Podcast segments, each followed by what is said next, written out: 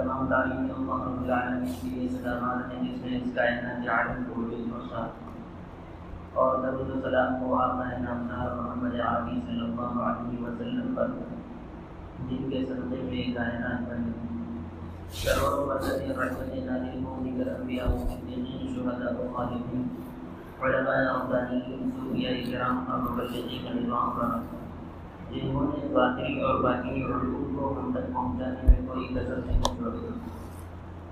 حمد و سلام کے بعد میں اپنے اصل علومات کی طرف آتا ہوں۔ گزشتہ جمعہ میں نے آپ حضرات کی خدمت میں حضرات صحابہ کی سیرت سے متعلق چند گزارشات کی تھی۔ اس جمعہ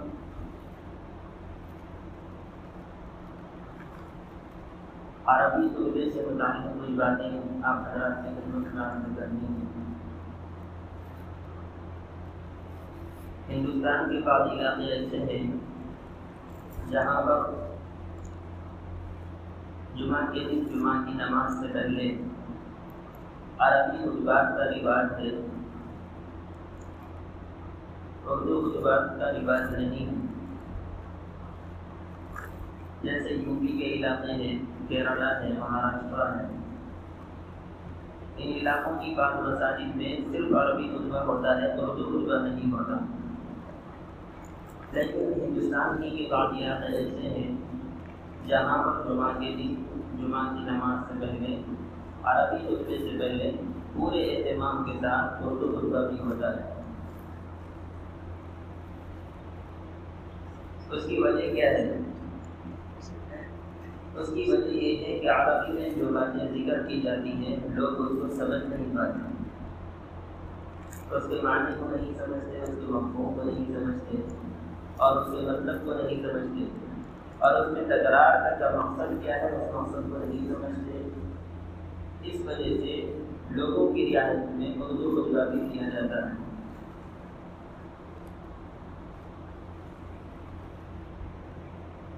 لیکن یہ ایک ہی موقع رہ گیا ہے دین کو سیکھنے کا، اسلام کو سیکھنے کا۔ جس میں لوگ مسجد میں آتے ہیں اہتمام کے ساتھ، اور اردو خطبہ سنتے ہیں۔ ان میں سے بھی بعض لوگ اس دین کی موقع کو بھی گنوا دیتے ہیں۔ بہرحال لوگ خود اہتمام کے ساتھ جمعہ کی تشریف لاتے ہیں۔ ان کا بڑا فائدہ ہوتا ہے۔ تھوڑے سے وقت میں بہت ساری باتیں ان کو معلوم ہاں، ہو جاتی ہے قرآنیات کی قبیل سے، اسلامیات کی قبیل سے، دینیات کی قبیل سے۔ اور مبادیات اسلام مبادیات دین ان کے سامنے مختصر وقت میں بہت ہی متعلق میں بات میں ان کے سامنے یہ باتیں پیش کی جاتی ہیں۔ اب جو لوگ قدر کرنے والے ہیں، وہی اس کی قدر کر سکتے ہیں۔ اور جو قدر کرنے والے نہیں ہیں، ان کے ان کے اوپر زبردستی نہیں کی جا سکتی۔ بہرحال میں نے آج ارادہ کیا ہے کہ عربی خطبے میں جو باتیں آپ کے سامنے بیان کی جاتی ہیں، وہ میں آپ کو بتاؤں کہ آپ کے خطبے میں کیا ہوتا ہے، کیا کہا جاتا ہے، کیوں کہا جاتا ہے، اس کا مقصد کیا ہے؟ وہ ہم کو معلوم ہونا چاہیے۔ تو سب سے پہلے جب ممبر پر خطیب کھڑے ہوتا ہے، تو سب سے پہلے اللہ رب العالمین کی حمد و ثنا کرتا ہے، اس کی تعریف اور توصیف کرتا ہے۔ مختلف انداز سے مختلف متبع حضرات اپنے اپنے انداز میں اللہ تعالیٰ کی حمد و ثنا اور اس کی تعریف و توصیف کرتے ہیں۔ الحمد للہ سلیل الحساب شدید العقاب۔ غافل الذنب وقابل التوب لمن آمن متاب پھر اس کے بعد اللہ تعالیٰ کی وحدانیت کا قدیب اقرار کرتا ہے اشہد اللہ الہ الا اللہ. اس کے بعد نبی صلی اللہ علیہ وسلم کی حکومت اور رسالت کا اعتراف کرتا ہے اور اس کی گواہی دیتا ہے واشهد ان محمدا عبده ورسوله اللہ کی حمد و ثنا، اس کی تعریف و توصیف کے بعد خطیب ممبر پر کھڑے ہو کر بات و نصیحت کی کچھ باتیں کہتا ہے۔ اور ان میں سے پہلی بات یہ ہے کہ اسلامی آداب میں سے ایک اہم ادب یہ ہے کہ آپ بھی اپنے دل کی اصلاح کی طرف توجہ دیں۔ إن من آداب المعاشرة الإسلامية إصلاح القلب ومن إصلاحه التوبة عن التعرض إلى الرب اور دوسری چیز جس کی طرف توجہ دلائی جاتی ہے وہ توبہ ہے معاشی سے دل ہی کے بارے میں کیوں کہا جاتا ہے؟ اور بھی تو نصیحتیں ہیں، اور بھی تو چیزیں ہیں، ان کو بھی بیان کیا جا سکتا تھا۔ آنکھ کے بارے میں بھی تو کہا جا سکتا تھا، کان کے بارے میں بھی تو کہا جا سکتا تھا، زبان کے استعمال کے بارے میں بھی تو کہا جا سکتا تھا۔ لیکن یہ ساری باتیں اس وقت میں نہیں کی جاتی، بلکہ بنیادی طور پر جس چیز کا تذکرہ کیا جاتا ہے، وہ دل کا تذکرہ ہے۔ کیوں؟ اس لیے کہ نبی علیہ السلام نے فرمایا الجسد الجسد له اذا صلح صلح كله واذا فسد فسد الجسد كله کہ بنی آدم کے جسم میں ایک گوشت کا لوتھڑا ہے۔ اگر وہ صحیح ہو گیا تو سارا جسم صحیح ہو گیا۔ اگر وہ خراب ہو گیا تو سارا جسم خراب ہو گیا۔ مطلب یہ ہے کہ دل انسان کے آقا کا رئیس ہے، ان کا بادشاہ ہے۔ اور دیگر آقا و جواری اس کے تابع ہوتے ہیں۔ دل اگر اچھا ہوتا ہے تو پھر زبان بھی اچھا کہتی ہے۔ دل اگر اچھا ہوتا ہے تو پھر آنکھ بھی اچھا دیکھتی ہے۔ دل اگر اچھا ہوتا ہے تو کان بھی صحیح سنتے ہیں۔ دل اگر اچھا ہوتا ہے تو ہاتھ بھی غلط کام نہیں کرتے۔ دل اگر اچھا ہوتا ہے تو قدم بھی غلط کام نہیں کرتے۔ غلط قدم نہیں اٹھا سکتا انسان۔ اور اس کے برعکس، اگر کوئی آدمی اپنے دل کے بنانے کی فکر نہ کرے تو پھر اس صورت میں اس کی آنکھ بھی غلط دیکھے گی اس کی کان بھی غلط سنیں گے اس کی زبان بھی غلط بولے گی، اس کے ہاتھ سے ظلم و زیادتی ہوگی اور اس کے قدم بھی غلط جگہوں پر اٹھیں گے۔ کسی کی مدد اور نصرت کے لیے نہیں، بلکہ معصیت کی جگہوں پر اٹھیں گے۔ غلط اقدامات کو کرے گا۔ انسان کی سوچ بدل جائے گی، انسان کی فکر بدل جائے گی۔ یہاں تک کہ اگر کوئی چیز وہ لکھ رہا ہے تو اس کے فکر کے بدلنے کی وجہ سے، اس کے دل کے بگڑنے کی وجہ سے اس کا قلم بھی غلط دکھے گا۔ اس وجہ سے اس بنیادی چیز کی طرف توجہ دلائی جاتی ہے کہ آدمی اپنے دل کی اصلاح کرے اور دل کی اصلاح ایسے ہی ہو جائے گی، ایسے ہی نہیں ہوگی۔ اس کے اندر بوک ہوتا ہے، اس کے اندر حسد ہوتا ہے، اس کے اندر کینا ہوتا ہے، اس کے اندر دنیا بھر کی برائیاں ہوتی ہیں۔ ان دنیا بھر کی برائیوں کو دور کرنے کے لیے، ان کانٹوں کو نکالنے کے لیے، ان آلائشوں کو ختم کرنے کے لیے کسی بزرگ کی صحبت اختیار کرنی پڑتی۔ ان کی جوتیاں سیدھی کرنی پڑتی ہے ان کی خدمت کرنی پڑتی ہے اللہ رب العالمین نے فرمایا تم سچے لوگوں کے ساتھ ہو جاؤ اور اچھے لوگوں کے ساتھ ہو جاؤ۔ جب اچھے لوگوں کے ساتھ رہیں گے، سچے لوگوں کے ساتھ رہیں گے، جن کو دیکھ کر کے اللہ یاد آتا ہے، ان کے ساتھ رہیں گے۔ اور ایسے لوگوں کو ساتھ کے ساتھ رہیں گے جن کو دیکھ کر نبی علیہ صلاحت السلام کی یاد آتی ہے، تو پھر ہمارا دل بھی بنے گا۔ یار، بد بدتر کو بد فارسی کا ایک شعر ہے کہ برا ہم نشین وہ سانپ سے بھی زیادہ خطرناک ہوتا ہے۔ اس لیے کہ سانپ جانی نقصان پہنچاتا ہے، لیکن ہمارا جو برا ہم نشین ہوتا ہے، وہ ہمارا جانی نقصان نہیں، بلکہ وہ ہمارا دینی نقصان کرتا ہے۔ اور پھر اس کے بعد اللہ تعالیٰ کی رحمت کی وسعت کو حدیث بیان کرتا ہے اور کہتا ہے کہ اللہ رب العالمین اپنے ہاتھوں کو پھیلا دیتے ہیں، اپنی شان کے مطابق ہمارے جیسے ہاتھ اللہ کے نہیں ہیں اپنی شان کے مطابق اللہ تعالیٰ اپنے ہاتھوں کو پھیلائے اپنے گنہگار بننے کے انتظار میں بیٹھتے ہیں۔ کہ شام کا اگر کوئی گنہگار ہے تو صبح کے وقت میں میرے پاس آ جائے، میں اس کی مغفرت کر دوں گا۔ اگر کوئی صبح کا گنہگار ہے تو شام میں میرے پاس آ جائے، میں اس کی مغفرت کر دوں گا، میں اس کی بخشش کر دوں گا۔ اور اللہ رب العالمین آسمانی دنیا پر آ کر یہ اعلان کرتے ہیں، ہے کوئی مغفرت کو درد کرنے والا، ہے کوئی بخشش کا طالب ہے کوئی اپنی کے گناہوں کی معافی کو چاہنے والا تو میں اس کے گناہوں کو معاف کروں، اس کی معمولت کروں اور اس کی بخشش کروں۔ ہم تو باہر کا کرم ہے لیکن کوئی سائل ہی نہیں۔ اللہ تعالیٰ مغفرت کرنے کے لیے بیٹھے ہیں۔ اللہ تعالیٰ بخشش کرنے کے لیے بیٹھے ہیں۔ اور اللہ رب العالمین انسان کے گناہوں کو معاف کرنے کے لیے بیٹھے ہیں، لیکن بندوں کے اندر اتنی بھی سڑک نہیں ہے، اتنا بھی روب نہیں اتنا بھی شوق نہیں ہے کہ اپنے رب کے دربار میں جا کر کے اپنے گناہوں کی معافی مانگی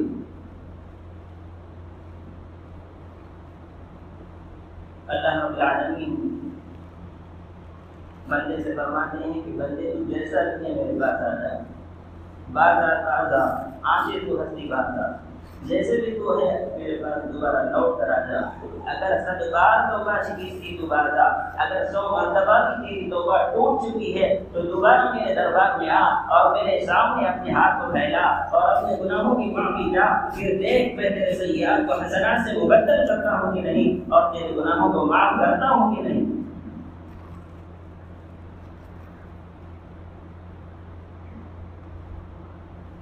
انسان کی دو حالتیں ہیں۔ ایک حالت حالت برس ہے اور ایک حالت حالت یس ہے۔ یعنی ایک امید کی حالت ہے، جس حالت سے میں اور آپ اس وقت میں گزر رہے ہیں، اس میں اگر ہم توبہ کریں گے تو وہ توبہ قابل قبول ہوگی۔ اور ایک حالت ہوتی ہے، حالت برس جس کو کہتے ہیں، اس موقع پر دوسرے عالم کے ہمارے سامنے، مناظر سامنے آنے لگتے ہیں۔ اس موقع پر اگر ہم توبہ کریں گے تو توبہ قابل قبول نہیں ہوگی۔ فرعون نے کیا کہا تھا؟ جس وقت میں عمر ہو رہا تھا آمنا بربی ہارون و موسیٰ اب میں ایمان لاتا ہوں، موسیٰ اور ہارون کے رب پر۔ اس موقع پر اس کی توبہ قابل قبول نہیں ہوئی، اس لیے کہ وہ حالت یکس میں نہیں تھا بلکہ وہ اس وقت میں حالت برس میں تھا، اس وقت کی توبہ کا کوئی اعتبار نہیں۔ اور اسی مناسبت سے حقیق آگے ایک اور آیت پڑھتا ہے، یا ایھا الذین آمنوا توبوا الی اللہ توبۃ نصوحا۔ اے ایمان والو، توبہ کر لو، سچی پکی توبہ کر لو۔ ایسی توبہ کرو جس میں ندامت اور شرمندگی ہو، اور اپنے ماضی کے گناہوں سے معافی ہو، اور آئندہ کسی گناہ کے لگنے کا عزم مسلم ہو، ایسی توبہ کرو اس لیے کہ جب سورج مغرب سے شروع ہوگا، تو پھر اس وقت میں ہماری توبہ قابل قبول نہیں ہوگی۔ قابل تسلیم نہیں ہوگی، اس کی طرف توجہ نہیں دی جائے گی، اس کی طرف انتظار نہیں کیا جائے گا۔ بعض لوگ جس وقت میں غسل کرتے ہیں پاک صاف کپڑے پہنتے ہیں اور جمعہ کا اہتمام کرتے ہیں، اس وقت میں توبہ کا معمول بناتے ہیں، یہ بھی اچھی چیز ہے۔ لیکن صرف جمعہ پر توبہ کو موقع نہیں کرنی چاہیے۔ بلکہ ہر نماز کے بعد میں توبہ کا معمول بنانا چاہیے۔ اس لیے کہ حضور اقدس صلی اللہ علیہ وسلم معصوم ہونے کے باوجود بھی دن میں ستر ستر مرتبہ استغفار کیا کرتے تھے۔ تو پھر ہم کو کتنی مرتبہ استغفار کرنا چاہیے؟ الگ سے آپ کو توبہ کرنے کی ضرورت نہیں ہے، بلکہ نماز کے آخر میں جو دعائیں معصورہ پڑھی جاتی ہے اسی دعائیں معصورہ کے اندر اگر آپ کے اندر ندامت ہو اور شرمندگی ہو اور ماضی کے گناہ پر افسوس ہو اور آئندہ نظر میں کا میں مسمم ہو تو رب کعبہ کی قسم، یہی آپ کی توبہ ہو جائے گی۔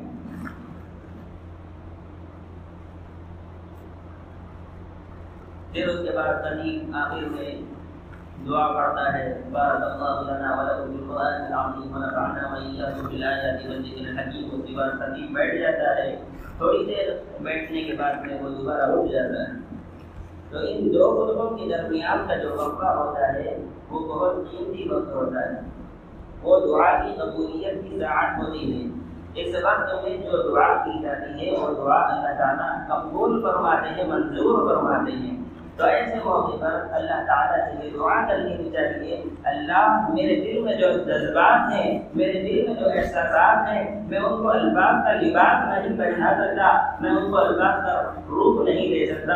اللہ میرے جذبات کو، میرے خواہشات کو، میرے سے زیادہ آپ جاننے والے ہیں۔ آپ علیم اور خبیر ہیں۔ اے اللہ، میری جائز مقاصد کو پورا فرما۔ کسی بغیر اللہ کے سامنے مجھے ہاتھ پھیلانے پر مجبور نہ فرما۔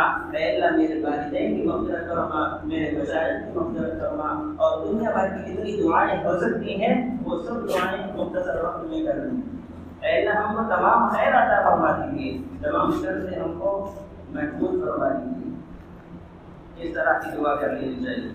اور دعا کے لیے مغرب سے لے کر عصر سے لے کر مغرب تک کا جو وقت ہوتا ہے، وہ وقت بھی دعا کی قبولیت کا وقت ہوتا ہے۔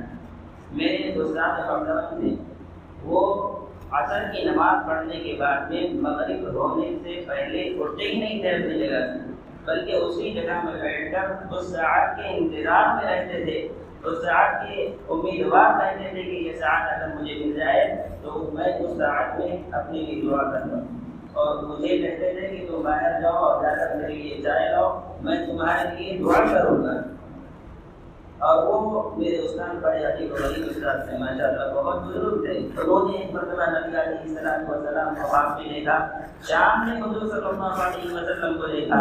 اور انہوں نے حضور صلی اللہ علیہ وسلم سے دریافت کیا، اے حضور، اے اللہ کے نبی صلی اللہ علیہ وسلم، میں آپ کو سجدہ کرنا چاہتا ہوں کہ آپ مجھے اجازت دیتے ہیں۔ تو حضور اکرم صلی اللہ علیہ وسلم نے ان سے فرمایا تھا کہ غیر اللہ کو سجدہ نہیں کیا جاتا۔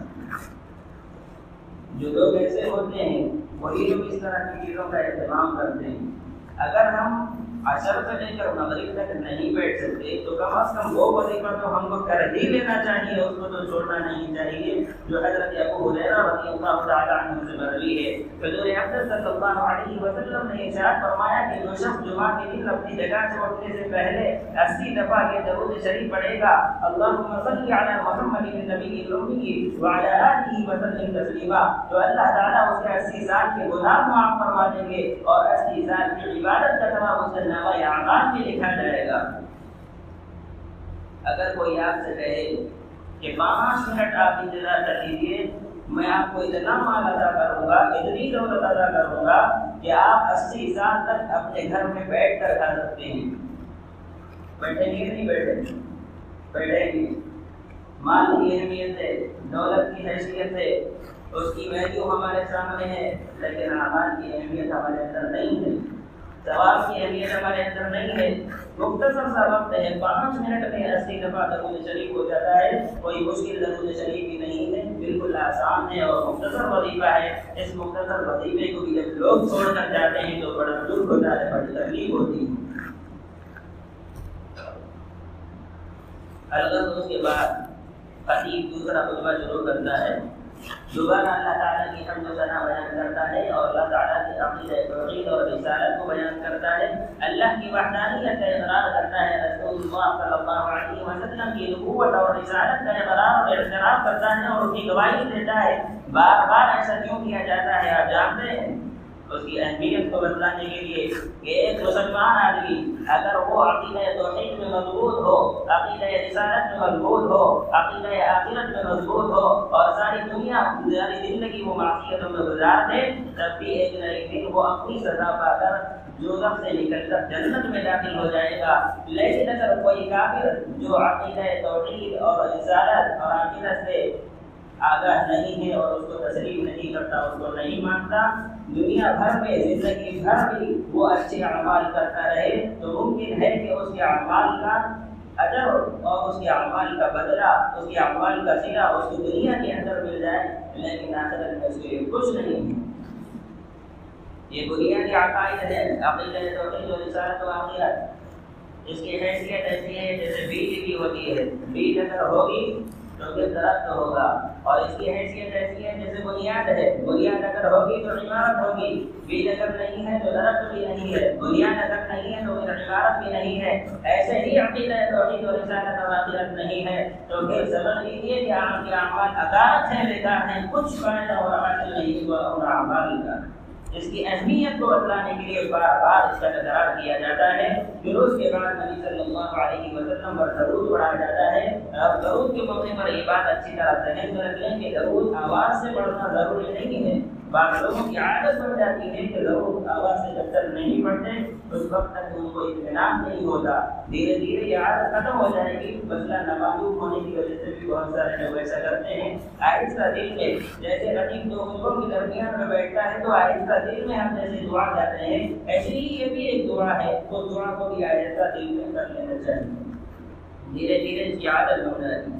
پھر اس کے بعد حضرت ابو بکر صدیق رضی اللہ تعالیٰ عنہ، حضرت عمر رضی اللہ عنہ، حضرت عثمان، حضرت علی رضی اللہ تعالیٰ عنہ، ان حضرات کا تذکرہ کیا جاتا ہے اور ان کے حق میں دعائیں کی جاتی ہیں۔ جانتے ہیں آپ ان حضرات کا تذکرہ کیوں کیا جاتا ہے؟ اور خلفاء راشدین کا نام کیوں دیا جاتا ہے؟ حضرت حسین کا، حضرت فاطمہ کا اور حضرت عبداللہ حمزہ اور حضرت عباس رضی اللہ عنہ کا نام کیوں کیا جاتا ہے؟ اور دیگر حضرات صحابہ کا تذکرہ کیوں کیا جاتا ہے؟ جانتے ہیں آپ اس کی ایک تاریخ ہے۔ سن ہجری سے سن ننانوے ہجری تک، بنو امیہ حضرت علی رضی اللہ تعالیٰ عنہ کی مخالفت میں بہت زیادہ بولا کرتے تھے۔ حضرت صحابہ پر کیچڑ اٹھایا اچھالا جاتا تھا۔ سلیمان بن عبد الملک کے زمانے سے پہلے پہلے تک یہی ہوتا رہا اور خوارج حضرت علی، حضرت عثمان رضی اللہ تعالیٰ عنہ کو برا بھلا کہتے تھے اور روافظ حضرت علی رضی اللہ تعالیٰ عنہ کی شان میں غلو کرتے تھے، یہاں تک کہ الوحیت سے کرتے لوگوں کو پہنچا دیا تھا اور کہا تھا کہ حضرت علی خدا نے ان سے بعض لوگوں نے یہ دعویٰ کر دیا تھا۔ اور حضرت خلفاء ثلاثہ حضرت ابو بکر، حضرت عمر اور حضرت عثمان رضی اللہ عنہم، تو وہ خلافت کا مستحق ہی نہیں سمجھتے تھے اس کو بڑا بھلا کہتے تھے، بدتمیزی کرتے تھے اور ان کے خلاف اپنی زبان دراز کرتے تھے۔ اور جہالت کا مظاہرہ کرتے تھے مکانہ حق حرکتیں کرتے تھے۔ جب یہ دیکھا حضرت عمر بن عبد العزیز رحمۃ اللہ علیہ نے روز موقع پر انہوں نے اپنے گورنروں کے نام ایک خط لکھا اور کہا کہ آج کے بعد ان کی برائی نہیں ہوگی، ان کے اوپر کیچڑ نہیں اٹھایا جائے گا اور ان کی تعریف بیان کی جائے گی، ان کے حق میں دعائیں کی جائے گی اور ان کو برا بھلا نہیں کہا جائے گا۔ اس وجہ سے اس وقت سے یہ رواج چل پڑا ہے کہ حضرت صحابہ کا بھی اس میں ذکر آتا ہے۔ پھر اس کے بعد تمام مومنین کے حق میں دعائیں کی جاتی ہیں۔ اللہم اغفر للمؤمنین والمؤمنات والمسلمین والمسلمات۔ جانتے ہیں آپ اس ایک دعا کا کیا اثر پڑتا ہے؟ اس کا کتنا ثواب ہے؟ حضرت آدم علیہ السلام سے لے کر قیامت تک جتنے انسان آئیں گے اور ان میں جو مسلمان ہیں، ان لوگوں کی تعداد کے بقدر اللہ رب العالمین ہم کو اجر عطا فرمائیں گے صرف ایک دعا کی بنا پر۔ اس لیے یہ دعا بھی پڑھی جاتی ہے۔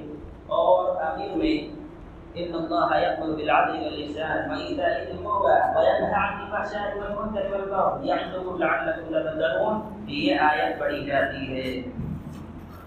یہ آیت کیوں پڑھی جاتی ہے؟ اس کا بھی پس منظر وہی ہے جو میں نے ابھی آپ کے سامنے بیان کیا تھا۔ کہ حضرت صحابہ کے خلاف کوئی بات کہنے کے بجائے اس آیت کو اپنے کتبات میں شامل کرو۔ حضرت عمر بن عبد العزیز رحمۃ اللہ علیہ نے فرمایا تھا اس کے بعد سے یہ رواج چل پڑا ہے اور آج تک چلتا ہے۔ اور نبی علیہ السلام والسلام کے زمانے میں یہ رواج نہیں تھا، لہذا ہم اس کو سنت نہیں سمجھتے۔ اگر کوئی اس کو سنت سمجھے گا اور اس کو ضروری سمجھے گا، تو تب یہ بگاڑ ہوگا۔ اگر کوئی اس کے پس منظر کو سامنے رکھتے ہوئے اس آیت کو پڑھے گا اور حضرات قرآن راشدین سے تذکرہ کرے گا، تو اس وقت جو بگاڑ نہیں ہوگا، اس وقت غلط نہیں ہوگا۔ آپ جانتے ہیں کہ یہ آیت کیسی جامع آیت ہے؟ میں اور آپ نہیں جانتے۔ ابو جہل سے پوچھیے ابو جہل کہے گا، جاہلوں کا باپ اس کو کہا جاتا تھا، لیکن وہ عربی دان تھا، عربی سے واقعیت تھی اس وجہ سے وہ کہا کرتا تھا کہ مسلمانوں کا خدا مسلمانوں کو اخلاق کی دعوت دیتا ہے۔ اور قرآن کریم میں سب سے جامع آیت اگر کوئی ہے تو وہ یہ آیت ہے جو میں نے ابھی آپ کے سامنے پڑھ کر سنائیے، یہ کون کہہ رہا ہے؟ ابو جہل کہہ رہا ہے۔ اور مسلمانوں کو پتہ ہی نہیں ہے کہ اس آیت میں کیا رکھا ہے اور کیوں خود میں نہیں آیت پڑھی جاتی ہے۔ بڑی جامع آیت ہے۔ پوری شریعت کو ایک آیت میں بیان کرنا اور پوری تفصیلات کو شریعت کو کی ایک آیت میں بیان کر دینا آسان نہیں ہے۔ لیکن پوری شریعت کا خلاصہ پوری شریعت کا لوگ لوگا پوری شریعت کا جوڑ اس آیت کے اندر بیان کر دیا گیا ہے۔ اور اس آیت میں عدل کا حکم دیا گیا ہے، احسان کا حکم دیا گیا ہے۔ اور اس آیت میں جن کی دنیا بھر کی بھلائیاں ہیں، ان بھلائیوں کو کرنے کا حکم دیا گیا ہے۔ اور جتنی دنیا بھر کی برائیاں ہیں، ان برائیوں سے باز رہنے کا حکم دیا گیا ہے۔ بتائیے کہ کسی مذہب میں اس سے بڑھ کر اور کیا چیز ہو سکتی ہے ذاتی باتیں اس کے اندر آ گئی ہیں، ایسی جانکاریاں کے ساتھ اس کو بیان کیا گیا ہے۔ ریلوے اسٹیشن پر، ایئرپورٹ پر، بس اسٹینڈ پر۔ پلین میں آپ بیٹھے ہوئے ہیں یا ٹرین میں آپ بیٹھے ہوئے ہیں یا گاڑی میں آپ سوار ہیں بس وقت میں کوئی یہودی آپ کے پاس آ جائے کوئی نسمانی آپ کے پاس آ جائے کوئی عیسائی آپ کے پاس آ جائے کوئی ہندو آپ کے پاس آ جائے اور وہ آ کر آپ سے پوچھیں کہ بتائیے کہ آپ کا مطلب اسلام ہم سے کیا کہتا ہے تو آپ اپنے اسلام کا کیسے تعارف کرائیں گے اپنے دین کا کیسے تعارف کرائیں گے جانتے ہیں آپ اگر نہیں جانتے تو کم از کم یہ آیت ایک ان کے سامنے پڑھ دیجیے اور اس کا مطلب ان کو بیان کر دیجیے اور اس کا تھوڑا سا معنی اور مفہوم ان کے سامنے ذکر کر دیجیے تو جو آدمی جس قدر اچھی طرح سے اس کی تشریح کرے گا اور جس جس دل نشین انداز میں اس کی تشریح کرے گا، اتنا زیادہ سامنے والے پر اس کا اثر پڑے گا۔ اور اس آیت سے تعلق اس آیت سے تعلق سے اور بھی بہت ساری باتیں ذہن میں تھی لیکن وقت ختم ہو چکا ہے ان شاء اللہ کسی موقع پر سوال کیا جائے گا۔ وآخر دعوانا الحمد للہ رب العالمين